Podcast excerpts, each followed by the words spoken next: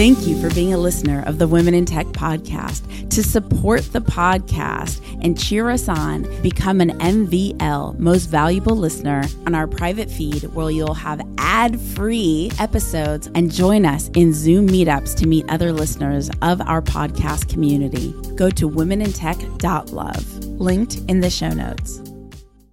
A little quick note before we start the episode. I wanted to give our interns an opportunity to experience being both a podcast guest host and a podcast guest. So, uh, in the next couple episodes, you will be hearing Millie and Fedjine interview one another on their own episodes so they can get that experience and make the most out of their internship. Enjoy. I'd like to be remembered as someone very wise very profound person. And I remember I used to write a lot, read a lot. And I think I have this side of me that want to inspire people to be better. I would love to be remembered as a very wise person. Three, two, one. My name is Espree Devora, host of the Women in Tech Show. The show means a lot to me. The reason why I wanted to create the Women in Tech Show is I wanted to create a positive piece of content, something where people can listen and say, if she can do it, so can I. Hello, everybody. I'm Ulvia Jafarli, a data scientist in Italy. Although I am living in Rome originally, I am from Azerbaijan. While thinking about how long it took for me to be a tech woman in the technology world, I felt the responsibility and desire to help other women as much as I can. Therefore, I developed the TechDevOps platform to support others who want to achieve in technology. Because I believe women have ability to do great things. For us, sharing, helping, developing as one is the most important value. What I would like to emphasize is just do not afraid to fail. Do not limit yourself with little success. Think bigger, learn, fail, repeat, experience, and reach the inaccessible. No matter how hard the challenge is, go for it. If not now, then when?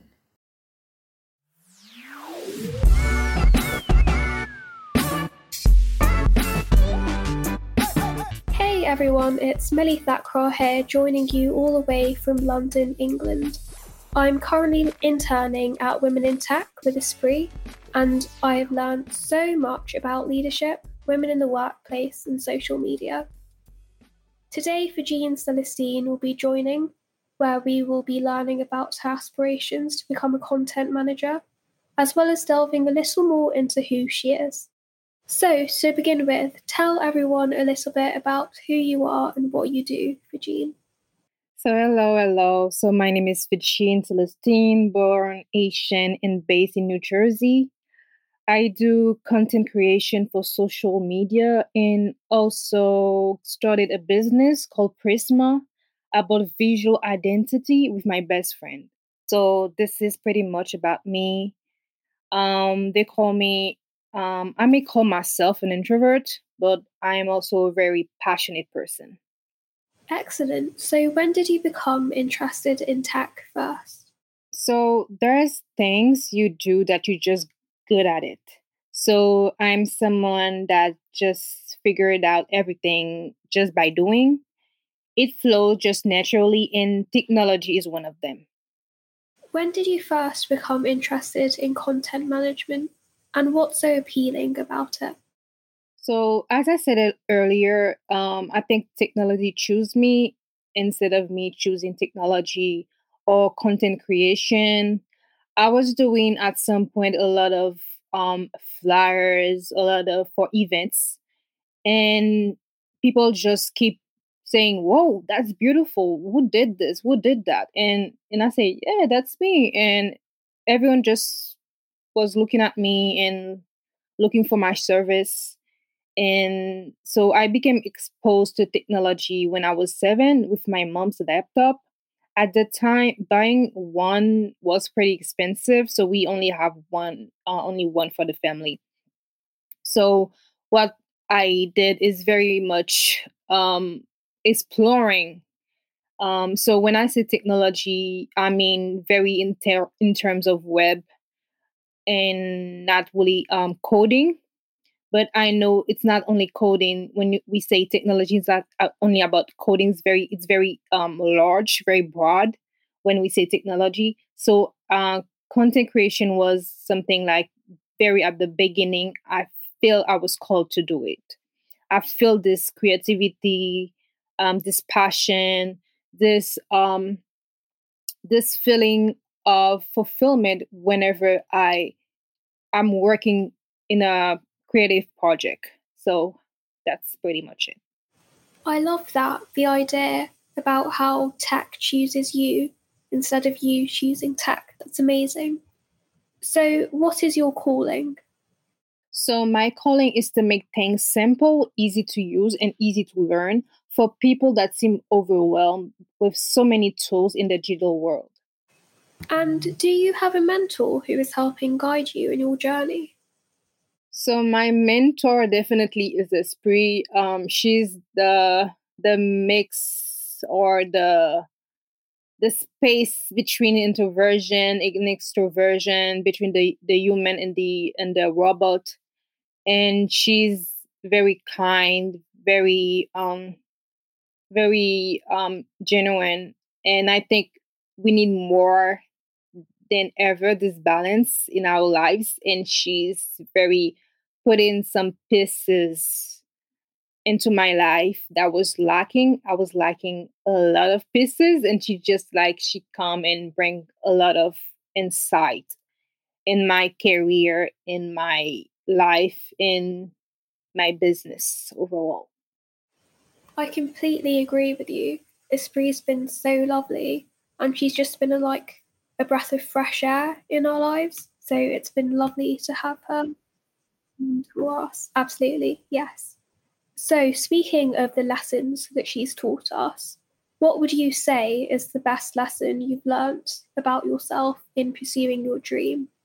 I learned that um, it's okay to not have your family or your friends being your biggest supporters and this person can be a complete stranger and that's very fine um and that's okay and because i have decided i will be the master of my destiny and i i need to take full ownership of my successes and my failures.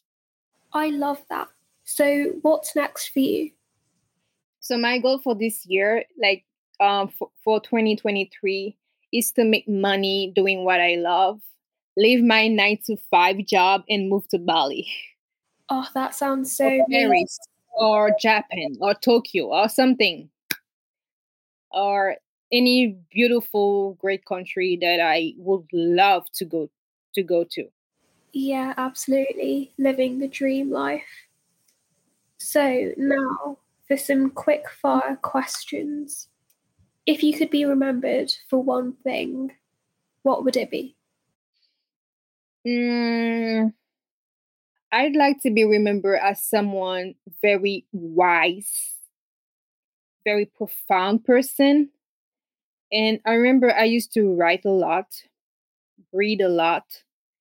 And I think I have this side of me that want to inspire people to be better. So I think I, I, I would love to be remembered as a very wise person.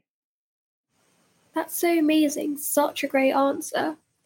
What's the best compliment you've ever received?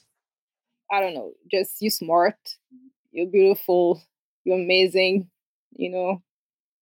Things like um my I think my dad is someone very very caring in that sense you know this this type of parents that give you so much love that you you don't um craving love for other people you know just not looking for love from other people. Like when you grow up you don't you just not so insecure so so empty that you need to be loved to be happy. Because my parents gave me gave me so much love when I was a kid, so much validation, so much affirmation about who I am that um I think this is the best compliment that I'm that I can remember when my father just when he's driving me at school and just told me, You are so beautiful, my darling, or something like this.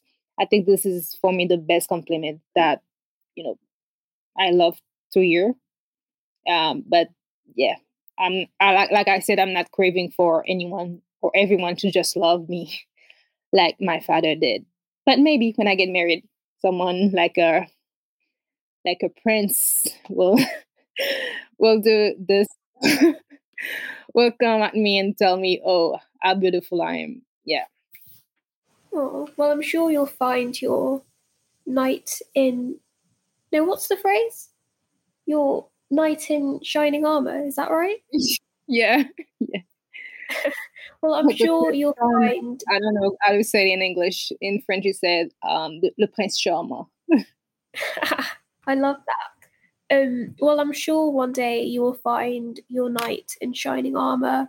Your parents sound so incredible, and they are absolutely right when they say that you are beautiful, you're smart, you're fabulous, and you are definitely wise. So, what I'm curious to know, what does your morning routine look like? Um, so my morning routine is at the same times I'm trying to make it very simple, but it's still complicated sometimes. It depends. So my best morning routine is to wake up and pray first of all and meditate. And um, after uh, maybe do some workout. I'm working on it, but I'm not very um very good at planning my workout. And I love to take my breakfast and then go to work, any work, whether I'm working on my nine to five job or my business. And I I would say one of the things I I'd love to do, I get it from the from Mr. Cho from the future. Um, and it said that when you dedicate one thing at a time for one day is so productive. And I'm trying to get the most productive um, ways to manage my day and not be doing so much thing that I end up not doing anything. Great. Yeah, I can absolutely sympathize with the workout bit of your morning routine. It does take a while for me to get motivated to do that. But I, I believe it's more to do with discipline and creating good habits than motivation. What I might suggest for you um, that I've heard is good is cold showers apparently makes you a happier and more efficient person. For the workout, not doing work and just taking a cold shower? Yeah, like before or after during your morning routine. Um, that's great. It would certainly wake you up. So that might be useful. But I can't say that I've actually tried because I oh, immediately just turn the hot water on. At some point, I will, though. Hopefully, one day. Good luck. so, if you won $10 million, which is an absolute dream, but this is mm. hypothetical, unfortunately. So, if you won $10 million, what would you spend it on? Um, great question. I think we all have this type of dream at some point to won the lottery or something.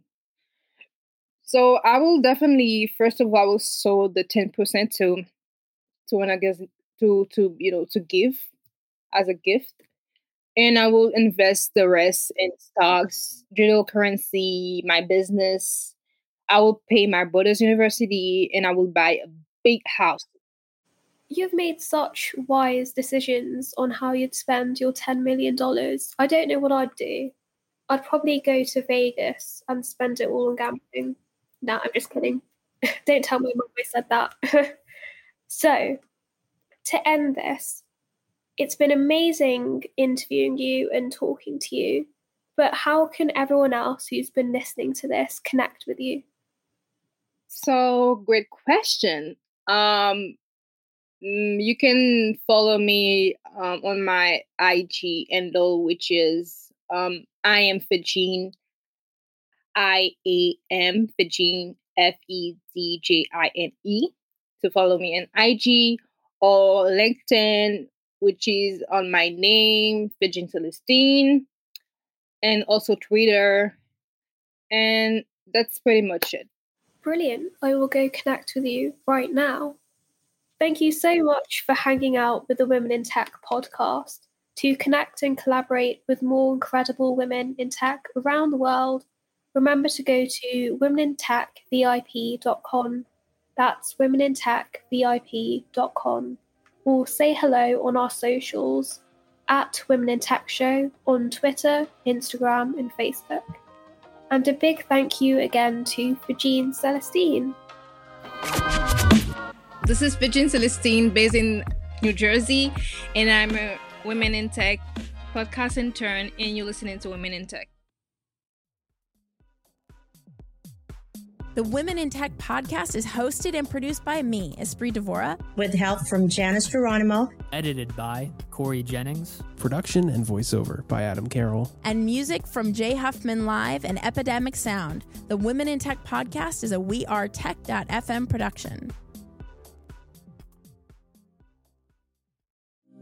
Thank you for being a listener of the Women in Tech podcast. To support the podcast and cheer us on, become an MVL most valuable listener, go to womenintech.love, linked in the show notes.